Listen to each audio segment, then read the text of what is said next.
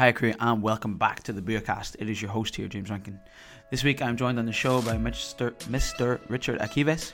Richard is a friend and colleague of Dr. Ed, who I had on the show previously. If you haven't, go back and listen to that episode, it was great.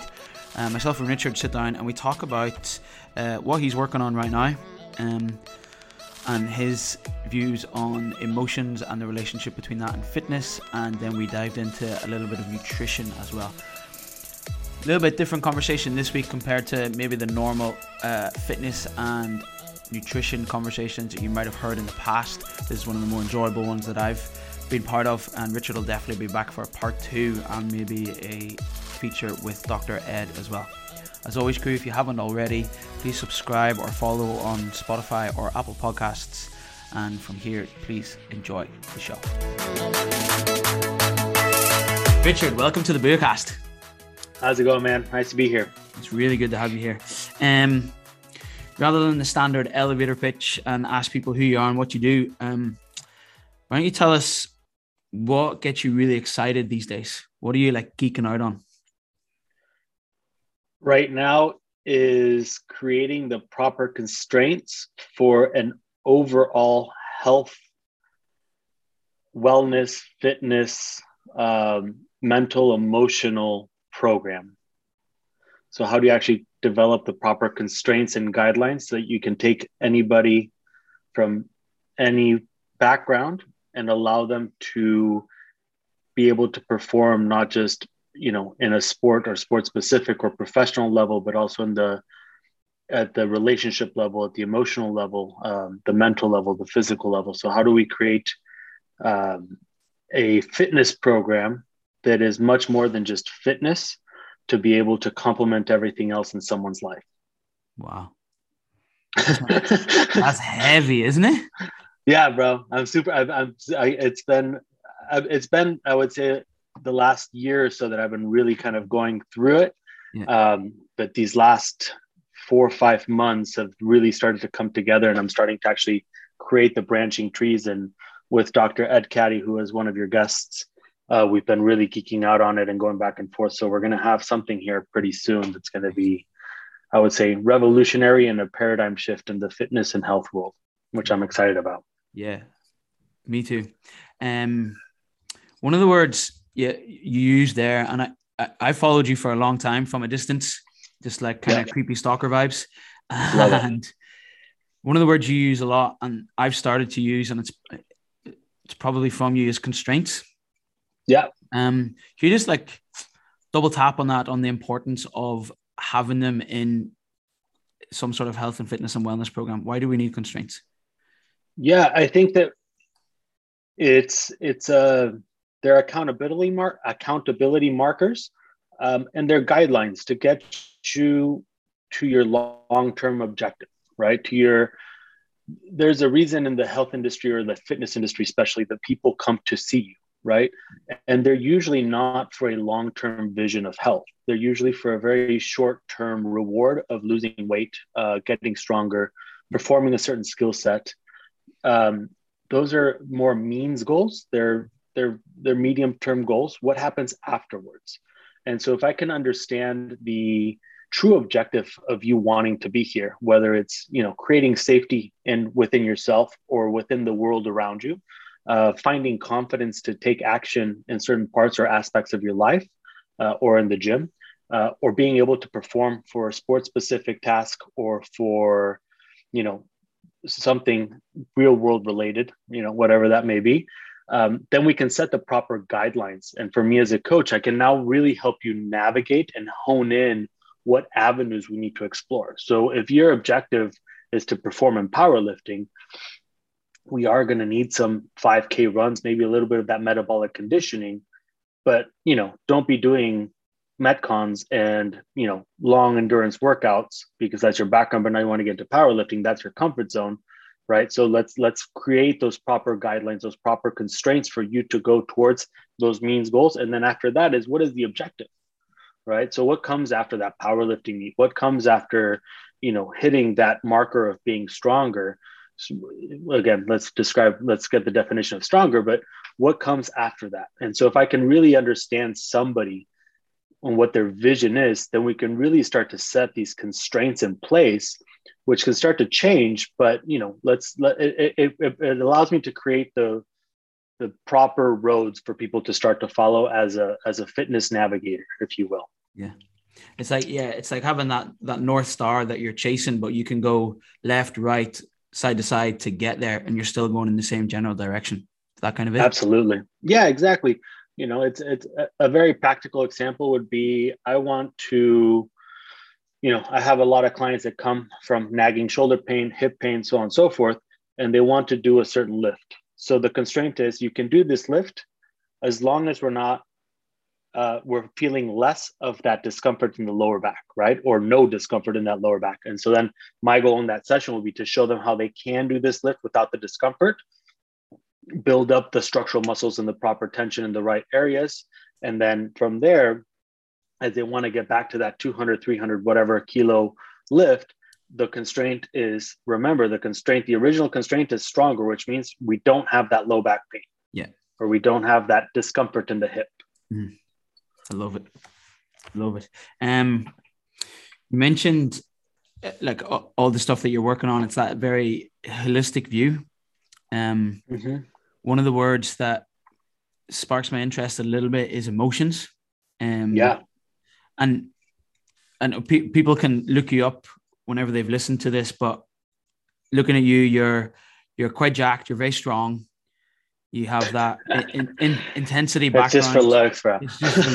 but exactly. But then you also come around and you talk about your emotions and how it's important to feel these things and et cetera, et cetera. Yeah. Um, where did that come from for you? Like, was there you don't have to dive deep if you're not comfortable. But was there a trigger moment, or what happened?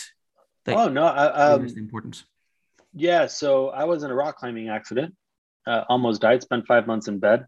Uh, spent you know 14 hours or so on the on 5,000 meters of altitude on the mountain trying to accept death yet fight for it. Um, and so, you know, as, as I did my recovery and I, I wanted to kind of get myself through it, um, you know, I started CrossFit again and everything. And life is emotional, right? It's it's not anything that we need to get caught up in, but you see it left and right when you work out. When when it's an emotional workout, it doesn't.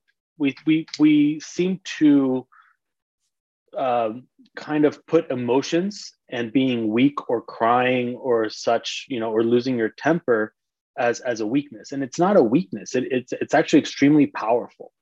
And it's something that I noticed early on in life whenever I would approach, you know, I, I spent a lot of time in, in, in powerlifting and more barbell exercises and things like that. And again, searching that intensity.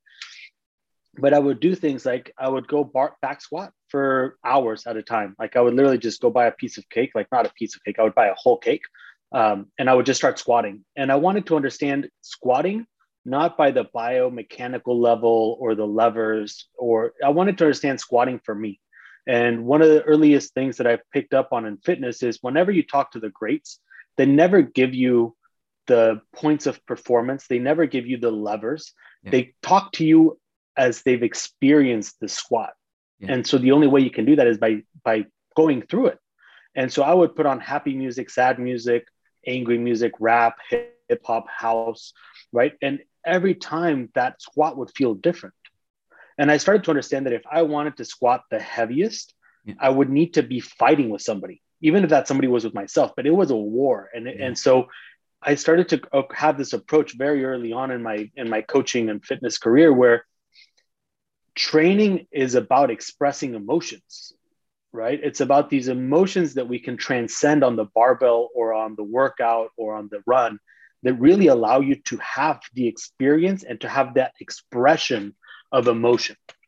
And so I would start doing, you know, when I would have back squats programmed at my gym, I would put on like fucking just some Dr. Dre. I would put on Snoop Dogg. You know, I would put on some heavy like thug rap, uh, Cypress Hill, uh, CunninLynguists. You know, the list goes on. Did you get the idea, right? Like early '90s, like gangster rap. Yeah. And I would fucking start getting hyped and I, I would give my my clients an experience. I was like, guys, this is a fucking war. Yeah. Like, we're not here to just be like, oh my God, the technique. I was like, no, no, no. This barbell wants to destroy you. It wants to see you down on the ground. Like, it wants to crush your spine. Like, do you want to do something about it or are you going to let it defeat you? And people would start to get amped up and you would see that that emotion that energy go through to the barbell yeah. right so for as as things kind of continued it was it was the emotions are so important to train mm-hmm. right it, it, they can either make or break that training session or that competition all of it right but it's it's more important is like if you're pushing down those emotions or trying to bury them deep down inside then you're using training as a form to punish yourself yeah. for those emotions you're having. And you know, I would notice I would have women show up to the gym and they do a very hard workout and they start breaking up in tears. And that you know, I would see Marines that would have absolute just lose their shit because they couldn't get a muscle up or this or that.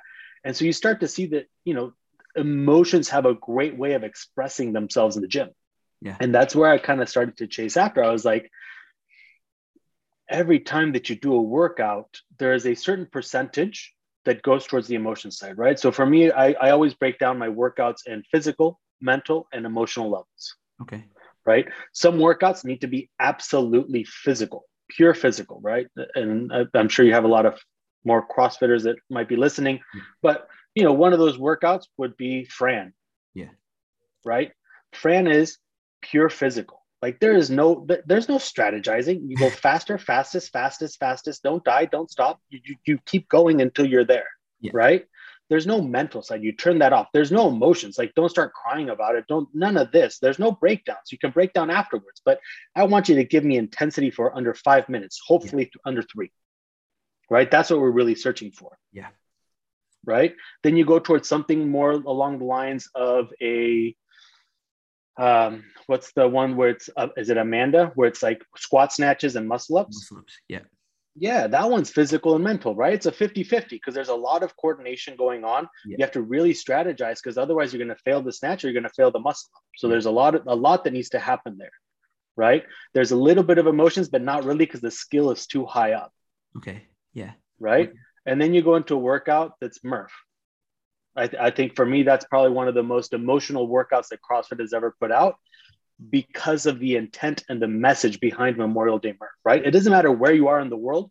We all have veterans. We're all very proud to be from our country. We all pay respects to the military and what and their services they've done. Yeah. And so if you ever have done Memorial Day Murph, the first 30 minutes before the workout is talking about why we're doing it and why the workout came about and thanking the military personnel and the veterans. And everybody's like, woof, right? It's a very emotional, like I don't like to get too into because even just thinking about it, I get goosebumps, like that experience, right? Like you build it up and you're like, whoa, fuck, dude, like we're gonna go. Like if you if you put on like a, a video in the background of people that have done, you know, the story of Murph, and it's a very emotional workout. The physical and mental side carry you forward, but it's the emotion behind the intent of that workout that really gets you through it because I was like, oh my God, this is gonna be the most miserable hour and a half of my life, right? For most people. Yeah. But once you understand why you're doing it, you're like, man, we can fucking get through this because yeah. I'm not like they they sacrifice their lives to be over there for my freedom, for this, for that. Let's fucking go. Right. So that's what I that's that's where you can really start to see those emotional side of the of, of the workouts that need to be allowed to be expressed, right? Um I kind of went on a tangent, but we're kind of doing good, right? Oh, um, yeah, so that's yeah, I, I, think that the emotions in the gym setting are very, very important. Yeah. Um, you know, people come, I always say people come to a gym for a fuck you, right? And again, it's either a fuck you to the X, so I'm going to get jacked and ripped so that you can see what you're missing out on, right? Like it's a fuck you to yourself because you've gained weight and you're starting to feel like a fat slob and you're starting to feel you're starting to lose confidence in yourself and, and what you're able to do. So you go you start going to the gym. You start going to the gym to perform because somebody said that maybe you're not able to do this or you know whatever. So the gym is always like a fuck you moment. The question is are you using that fuck you moment to elevate yourself or to push yourself further and further down? Yeah. And, and so, so yeah go for it. Sorry. So how do you as an individual then how how would one go about ensuring that they're elevating themselves and not beating themselves down? Is that based on the type of workouts you, you do or? It's understanding why you're going to the gym. Right. So just getting into that right. why. yeah understanding why you're going to the gym and and if you know if you guys are listening at home like ask yourself why at least five times and then you'll really start to understand the reason why um, it's you know you start to punish yourself. And I, from again uh, i think that you start to punish yourself in the gym when you start adding more and more volume. Yeah. Like if you start spending more and more time at the gym it's it's it's being used as a form of escaping the real world not necessarily embracing the real world. And so you know i think again setting those guidelines up. Um, so i think the first one is really understanding why you're going to the gym the second one is are you actually being present at the gym right? So are you there hoping that the exercises will gear the results that you want or are you there getting the results that you want right? So a great example of this is i used to have clients that would come to my gym and the entire class they would not be present. Yeah right? So either they'd be having conversations about this and that and so on and so forth. I could tell that their mind was thinking about the pta meeting or the business and the taxes and the relationship and the dog and the this and the that. They were not present. They knew how to do the, the movements but they were not there present present present right? It was no longer a stressful situation for them yeah. and stressful in a positive manner right? So meaning they've under they've learned the skill enough that they can do it subconsciously you know and a great example of that is like whenever you're driving early in the morning to work and you get to work and you're like oh fuck did i kill somebody? Yeah. It's like automatic. People do that at the gym. You can see it right away especially within you know functional fitness gyms things like that. Once they've acquired the skill and they don't implement more positive stress that forces them to be present, then they can zone out and do the exercise. So, really understanding the reason why and understanding do you truly want to be there? Like, it's a simple question. And, and, you know, people, it's not the answer that I want to hear. It's like, do you really want to be here? Like, I don't care if it's the gym, but, you know, maybe you want to go hiking or surfing instead. Like, cool, let's go do that. Yeah. So I think that the, the, the that's the, the kind of some of the different guidelines that I use. Like, are you actually hating being at the gym? Like, are you using it as a punishment, or are, are you really thriving and wanting to be here, make a change to yourself as a human? Yeah, is how present they can be. Present they can be. Yeah, I love that. It's funny now that you're saying that. Like, I I can see that even.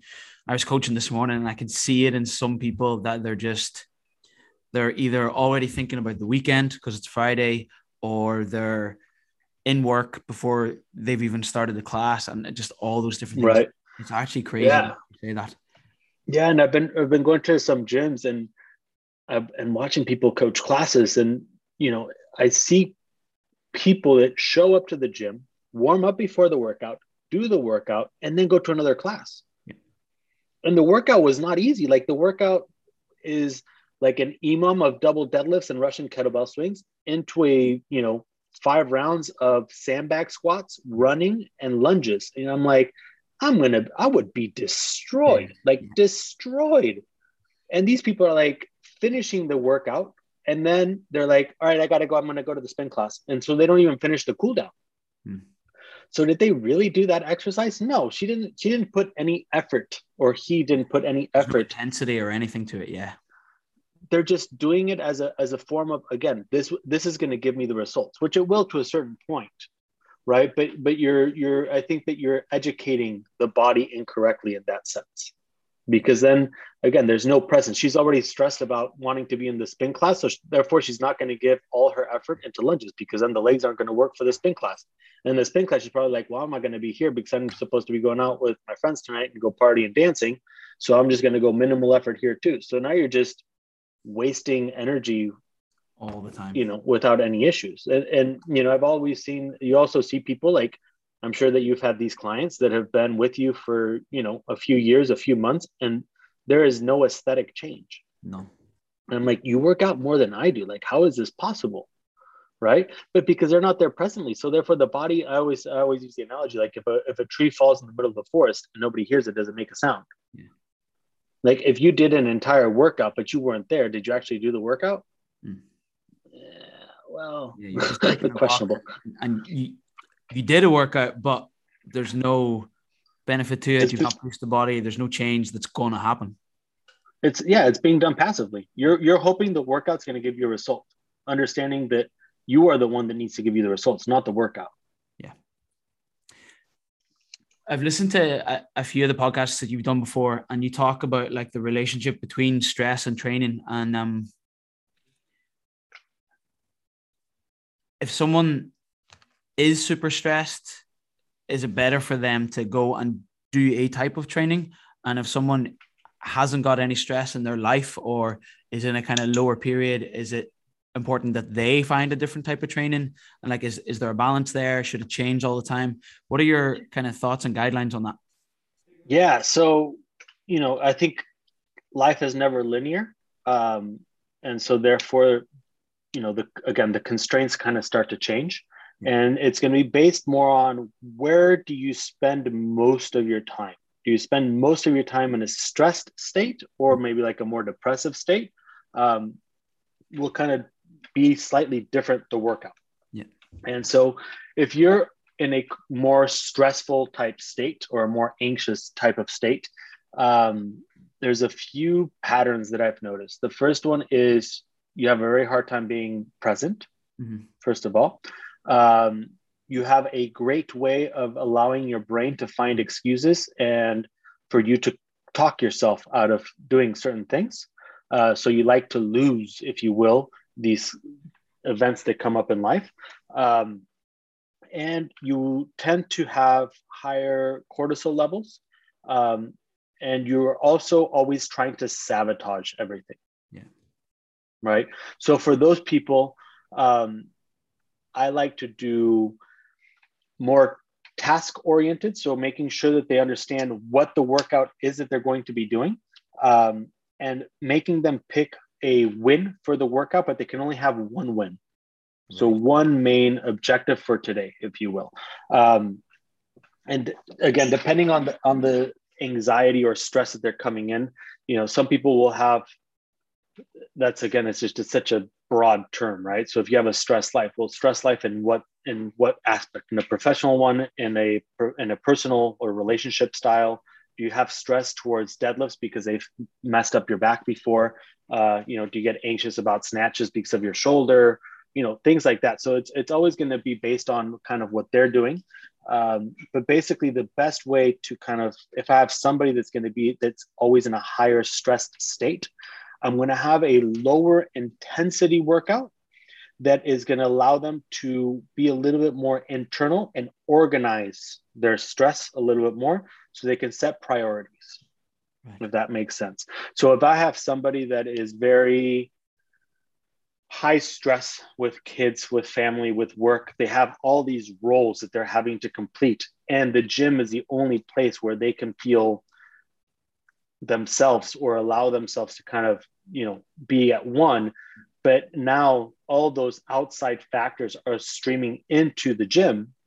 Then I would put them on a more nasal breathing, right? So bring out those levels, bring down the levels a little bit of, of stress, uh, nasal breathing, low cardio, you know, so something along the lines of like, okay, so you're to row 500 meters and then you're to go into wall balls and then you're to go into pull ups. Um, and we're going to do this as long as you can maintain your, your, your breathing through your nose.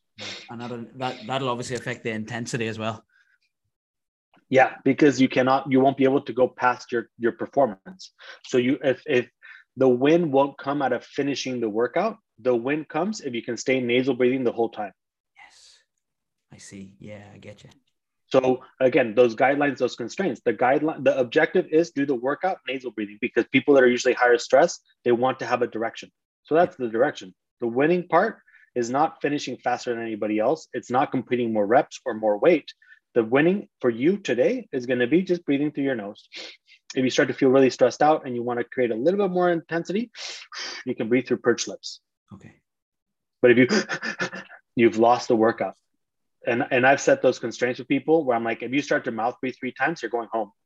And literally before the warm up, and they're like, fuck. And I'm like, yeah, sorry, that was the rule. Like you're sabotaging yourself. And so I need to teach you how to lose those fights. Like, you know, you you failed here. That's on you. Be better next time, right? So uh, it's my philosophy. Uh, but so those are those are constraints that you can start to set with people, where it's like, okay, so maybe you don't need to be thinking about the reps and the time and, and going into a constant competition every time you go into a functional fitness class. Like maybe it's just we're training right now and training for what? Right? For me, training would be to perform better in the outside world, to be more present when you go home and you're with your family and your kids, to be able to perform and create tasks and be more efficient when you're at work. Right? I'm not going to the games, and 99% of my clients aren't going to CrossFit games or powerlifting worlds or any of that. So performance is really outside in the world. It's not what you do in the gym, right? We can test your fitness, if you will, within the gym once a month or you know every two months or uh, maybe once a week, whatever. But the goal is, can I get you to deal with stress better when you're at home, when you're at work, right? And so that translates immediately over to that because now you know that I could, I just did 45 minutes of rowing, wall balls, pull ups. And I did it all nasal breathing. And I walked out and A, I organized my thoughts a little bit better because the nasal breathing also allows you to be a little bit more interoceptive to understand yourself and to kind of straighten your thoughts out. But I also was able to kind of move around to the capacity that my body and my nervous system can at the moment. But now I know that if I'm super stressed out at work or at home, I just need to and I've learned how to breathe and deal with stress better in an outside environment. Amazing. That's not passive, right? And so the second one for me would be if you have somebody that's more on the sadness level and th- they need to be able to express, right? So for me, when I see somebody more on the depressive or the downside, is I need to get them moving, flowing. Um, and it's not just about, hey, you should just be happier. No, it doesn't work that way. So yeah. I like to get those people to express get a little bit more excited, express more a little bit of what we call a fight, right? Be a little bit more on that sympathetic side. So for me, with those people, the the pecs are always kind of love muscles. So I love to bring people to that mm-hmm. fight side or that sympathetic side by not allowing them to quit. Yeah. So what that means is usually when you have those people, they have like a governor. So they'll start going and they'll reach a certain level of intensity that gets a little bit uncomfortable for them. And so they'll just quit. They'll just yeah. stop. Me and you're like come on man like eh, not feeling it. I could have done better but whatever right? And so you're like okay so what can we do there? That's this is where i like to bring up like songs because songs have a you know finite amount of time. And songs that are repetitive will gear you know anywhere from 20 to 90 or 100 reps in four minutes okay so you are going to have to fight for those amount of times because i'm going to have you hold in an isometric position which allows massive amount of blood flow, but also gears the highest fight response of a muscle. Your your mind will quit before your your muscles will. Yeah. And then I'm going to add a dynamic movement, whether that's a floor press, bench press, uh, bicep curls. You can hold the top, shoulder press. You could do squats, whatever you want. Um, and I'm just going to stick on them. And with a more stressed out person, I need to leave them on their own to learn their lessons and kind of figure themselves out. With somebody that's more on the sadness or depressive side, they need to know there's somebody there that wants to fight with them.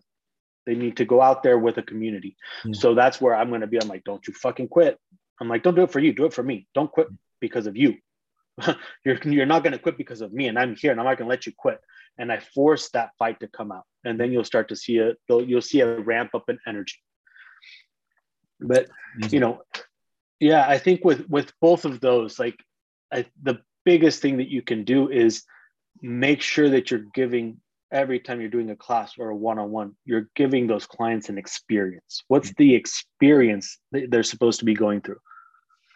Right? If you can do that then it allows them to not be able to zone out because you're a leader and you're understanding what they've gone through because you've either done the workout or you know exactly what's going to happen um, and therefore they want to go there to to have an experience every time I think that that's when you start to see like either the the rise of injuries, the rise of you know dropout and, and people at the gym and such is when they they're no longer having that experience. Because how many times can you experience you know Fran and Murph over and over again? Be, you know what I mean? Like, but if every time you're able to create that experience because you as a coach, as a leader of the community, are going like, oh man, I've been through this. I know it's miserable, but we can do this, right? If, and you're constantly kind of educating and people keeping people active and present.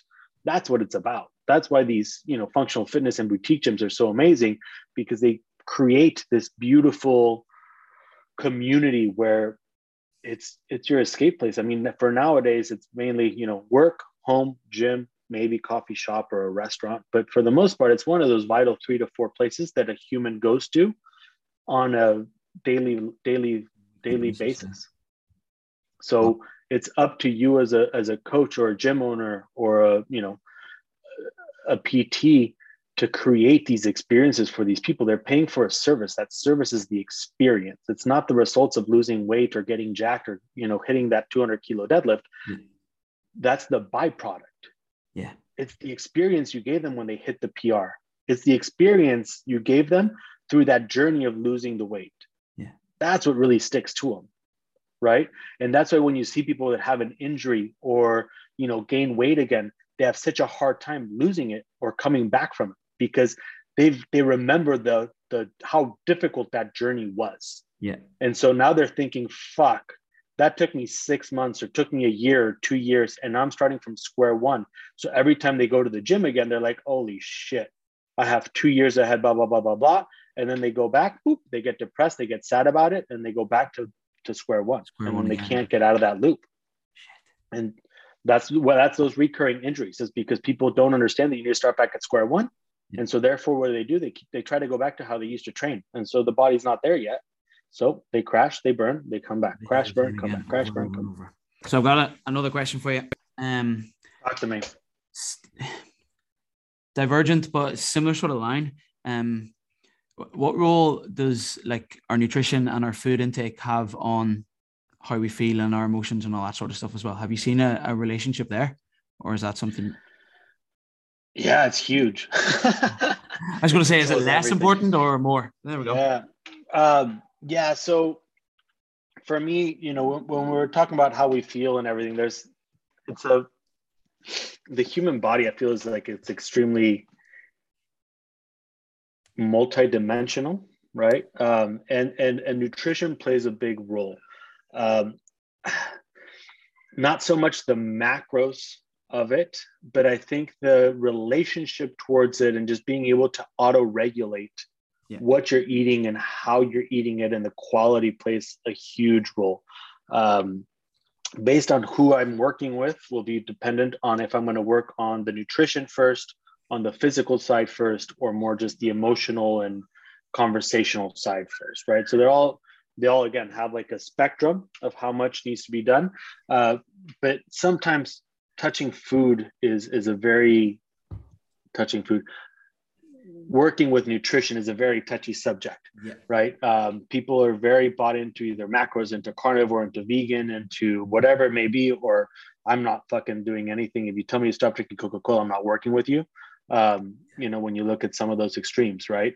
And so food is is extremely emotional to begin with, um, and I feel that creating a proper relationship with food and educating people on how to actually cook and how to play with these ingredients and how to really enjoy them. Again being present with it yeah. is so much more valuable than counting your macros and eating chicken and rice. And yes chicken and rice and broccoli is fucking great if you want to go compete and you know what i mean?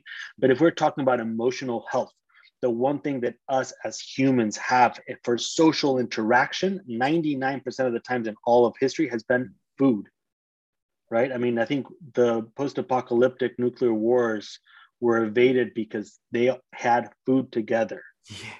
Whenever wars were evaded, is because they would talk over dinner. Yeah. Like food is so essential to who we are as humans, and we're being we're we're choosing to package it for a performance level that was based on bodybuilding on losing weight. And again, if you're not present, it's not going to make a difference. It's a passive approach to making changes in your body. Yeah. Like I've I have I have uh, family members that will follow diets religiously like carnivore diet Atkins they, they've tried them all right but they follow them religiously and their body does not change because there's not a good relationship to the food there's no social aspect to the food and when you're social and you're present and you're enjoying and you're cooking and you're trying, you'll notice that A, you eat less, yeah. uh, you enjoy it a whole lot more. And you're there's there's a gratitude that's being given back to the food of sorts, right? So I think it's very symbiotic. It's extremely emotional. And so some people are like, food is fuel and I just want chicken and rice, right? Um, and I always like to change those people's minds. And so, you know, I'm not saying like go out and have brownies every day just because you're making brownies and eat them all the time. And you know what I mean? Like, of course, there's yeah. a balance there.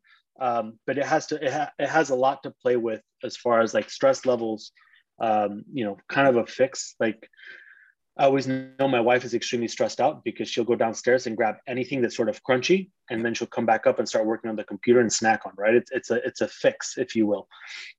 And I know that whenever I have certain amounts of stress that has been building up, like I crave Ben and Jerry's ice cream. Right? Yeah, one hundred percent. Brother, man, that is me. Whenever I'm stressed, it's ice cream. Yeah, always. Yeah, and so I and you know it's okay like I, I accept that part but then it's like i'm not going to not have ice cream because then again it's a punishment but it's like yeah. do i deserve to have the ice cream and am i am i going to enjoy it as i'm eating it or am i oh just, just scoffing it down. Right? It's it's a different approach. And so again the intent behind it just like with workouts is everything. Yeah. And you can try and justify it and whatever but you deep down inside know what you're doing. And so for me like the nutrition conversation um you know i think is mainly learn more of that slow food movement and try to do new things. And you know it's it's a it's it takes longer to cook your own food but really take pride in it. And it's okay to fuck it up and everything but it's like you know yesterday i was super busy so i, I was up at five o'clock in the morning trying to edit stuff and had a couple clients in the us that i talked to. I had to go to a different gym that was that's you know 30 minutes away to go do some content and talk to a client. I came back, I had more work to do and two work meetings. And I still found the time to make this beautiful New York steak, uh, not New York, côte de boeuf, uh, you know, 1.4 kilos. I still found the time to roast some vegetables. Like, and it wasn't a rushed experience. It was like, a, this is a me time as well, right? It's very therapeutic, just like the gym can be very therapeutic. And so once you start to feel that way, then I think that you develop a much healthier relationship with food. You start to appreciate it a lot more. You eat a little bit less of it, but I think that it, it lowers stress levels and it, it, it lowers the expectation of, of these results that you're trying to get. Yeah. Right. So I think that, you know, again, nutrition is very touchy feeling, especially with, you know, what camp you're in. Yeah. Um, but for me, it's more of let's change the relationship to food um, and let's really allow you to understand how delicious food can be in a very simple way, right? Like, I love food, I love cooking, um, and I have that culinary background. But it's it's a it's a craft as well, right? It's just like training, and I think the more you you can get yourself into it and, and experiment more with it, I think that gears a lot better results for mental health and for overall long term value and vision uh, abilities to to enjoy life and you know have safety and confidence within your own body as well yeah yeah i find uh, while the nutrition conversations tend to be um more slow burners than the training one. Like people tend to buy into the training philosophies quite quick. Um mm-hmm. you can see and you can feel results but nutrition ones tends to be i find they tend to have a lot more back and forth. But then the impact that they have over every other aspect of life is it's huge. huge. Like it makes yeah. your makes your training better which is like the the lowest barrier and then it makes you a better person at work which is like the next thing but then like whenever you have like your kids or your spouse or someone who you really really really care about not notice about how you look but about how you've been as a person like you're you're less cranky you don't shout as much right. you're fun to be around whenever people say that yeah. like damn that is game changing. Yeah.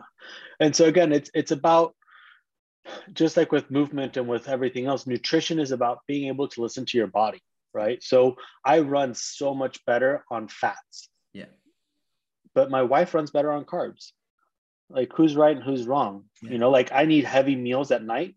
She if she has heavy meals at night, she's like up all night with indigestion and miserable. And it could be the cleanest meal, whatever. Yeah. But as soon as she's has if she has, you know, X amount, it starts to hurt her stomach. So it's like, okay, so we've let's take note of that.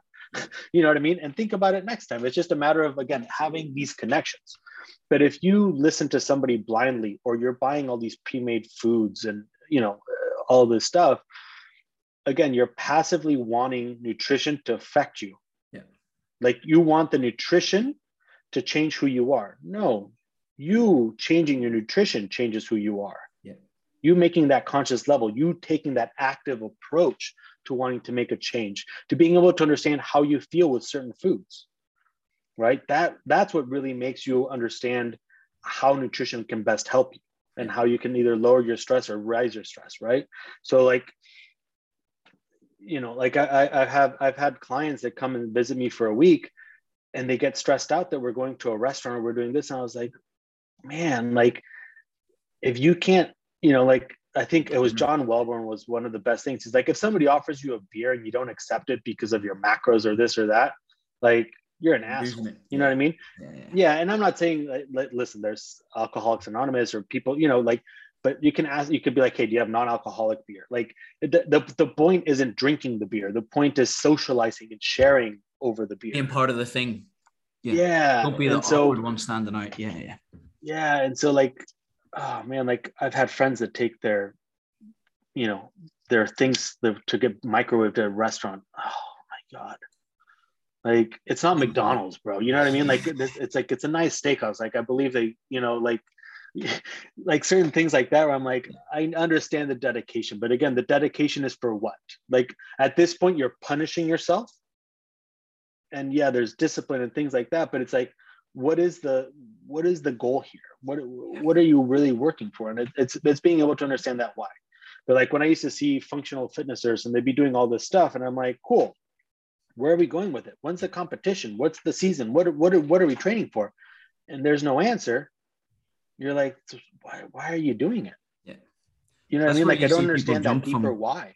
Yeah. That's where you see people jump from. They do F45, they do Orange Theory, then they do CrossFit, and then they go back and they do boot camp. And then, well, I'll try F45 again. And they, they never have a clear idea of what they're, what they're trying to get out of what they're doing. They're just trying to find the most yeah. intense, most ridiculous thing ever.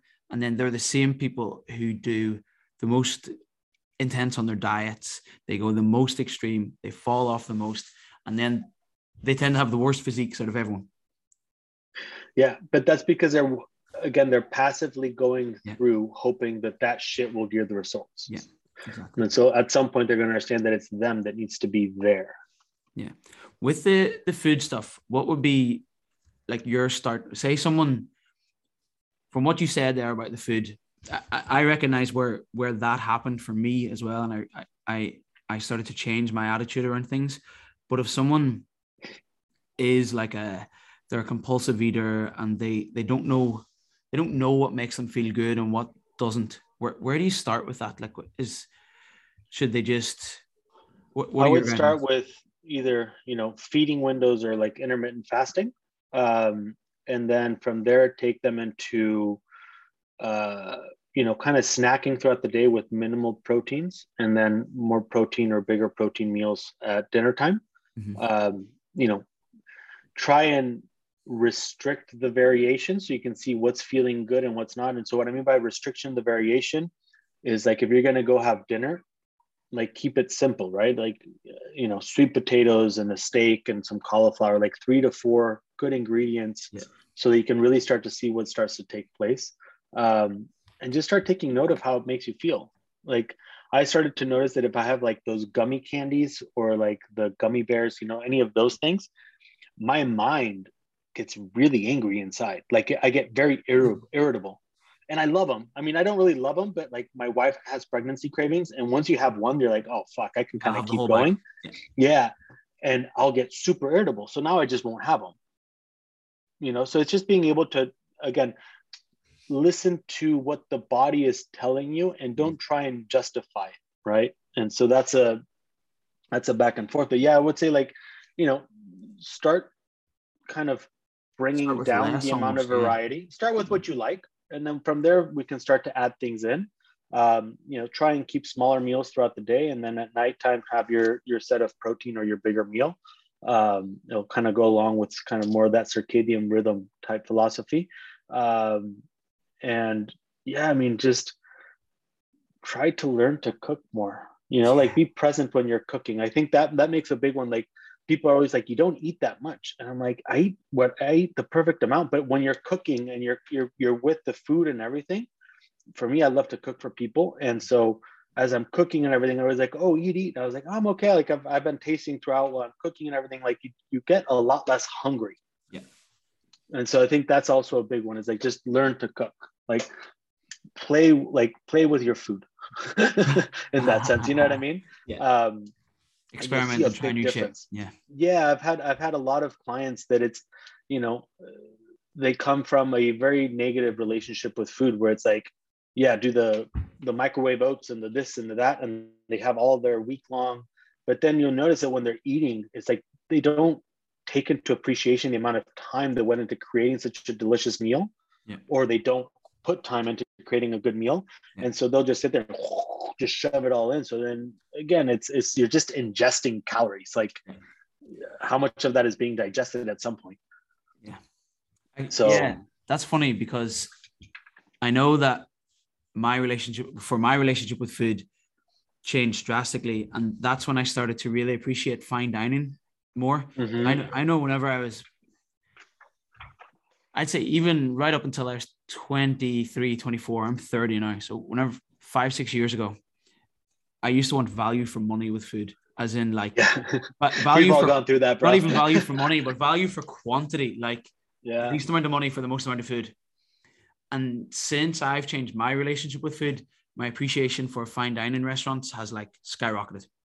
Yeah. And it's like I I every time I go away somewhere, um, for my birthday, the guys in the gym got me a voucher for one of the best restaurants in Dublin. It's just like, oh, beautiful. Everyone knows that that's my thing now, and it, that's exactly where it stemmed from. Because I'm like, right, this tiny, tiny meal, like pathetic yeah. amount of food, realistically, but like I know that the the person who's plated it has gone to a farm to find the vegetables. They work with a butcher and a, they work with the farmer, and there's just so much time and energy put into it that yeah. like, the appreciation goes through the roof.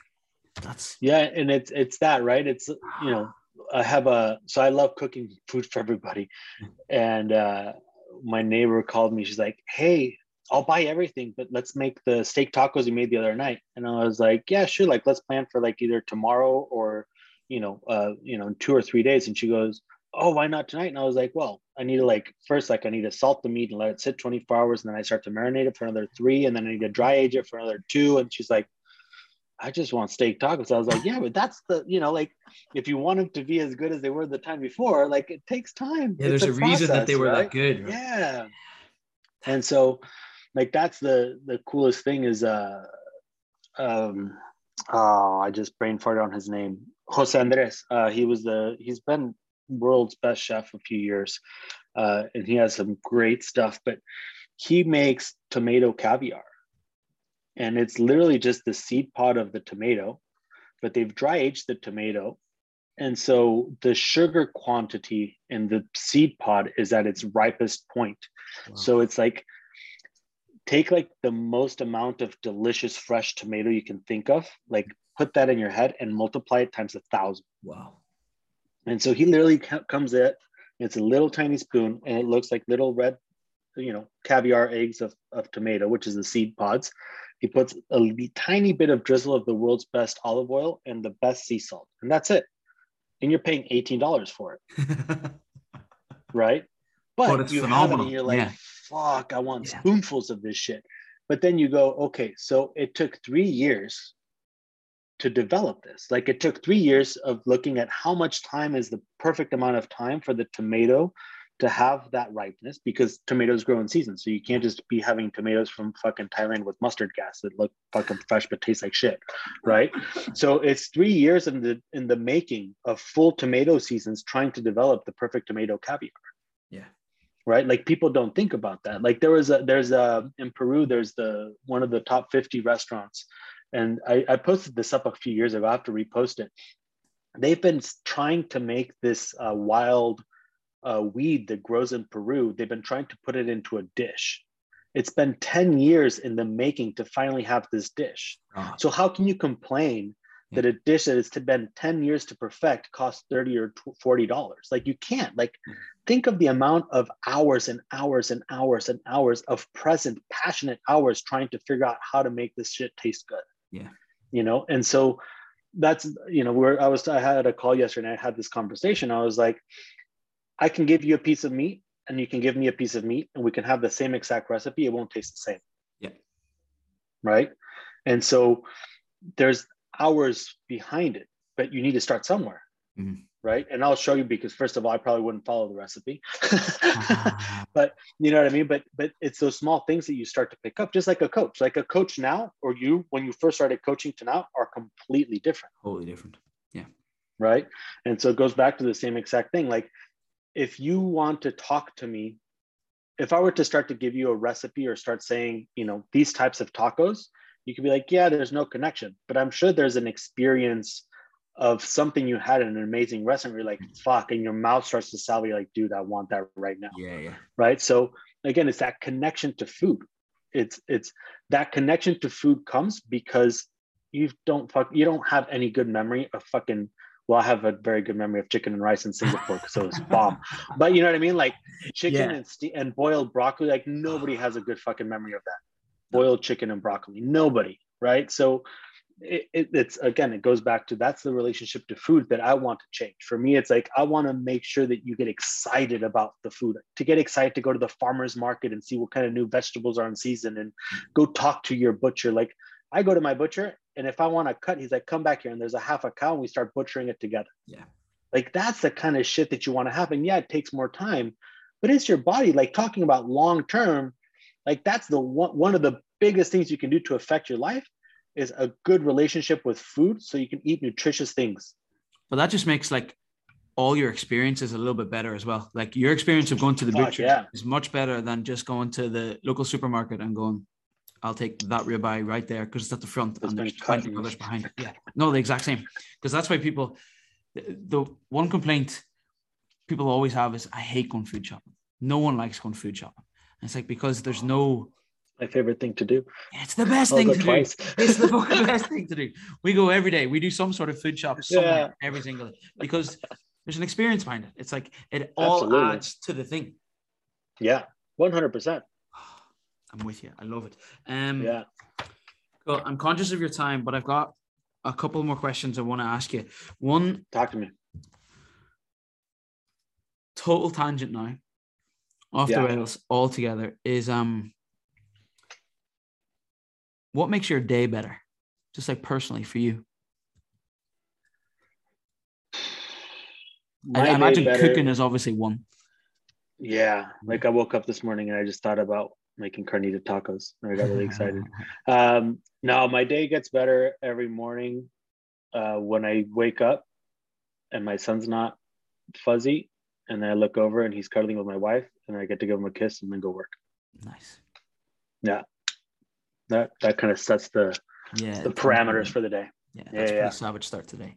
Um, and one more for you. Who I always struggle to word this question.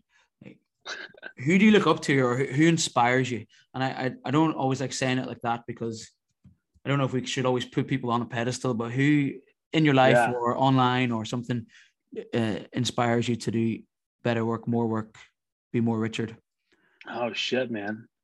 I think everybody kind of inspires me. I like that. yeah it's just like it's cool because i start walking in the streets and i'm i'm a very crazy person already but you know but just walking out in the streets like i get i get super inspired by just meeting people just this conversation is inspiring like you inspire me you know what i mean like it's i get inspired easily maybe um but yeah i think just walking out in the streets and just meeting random people like my my a lot of the inspiration comes by just talking to people on the streets like going out having a drink and having that conversation. Um, you know, again, big inspiration right now is my wife and my kids Yeah. and what I want to accomplish there. Um, yeah, again, I, I, I, I, I think that I learn from everybody that I come across. So anybody I come across inspires me at some level. That's awesome. I love that. There's no specific person per se. Yeah, that's awesome. Um, I was speaking to Ed a few weeks ago. Obviously, I had him on the show, and I suggested about getting you two guys on at some stage together. So I'm definitely going to try and yeah plan that. Um, if people want to find out more about you, Richard, where can they go? You have loads of places to go for this, actually. I'll, yeah. I'll I, um, thebarracudaway.com, yep. movementayahuasca.com, and then uh, my Instagram handle is Barracuda, Rare Barracuda, uh, The Barracuda Way, and Movement Ayahuasca. Amazing. I think I mentioned five of them. Yeah. um, maybe on the next one we'll get into that ayahuasca stuff a little bit more. Absolutely, man. That's That'd be super great. intriguing. Yeah, I love that. It's a good time. Beautiful. Richard, thank you so much. Absolutely, brother. Take care.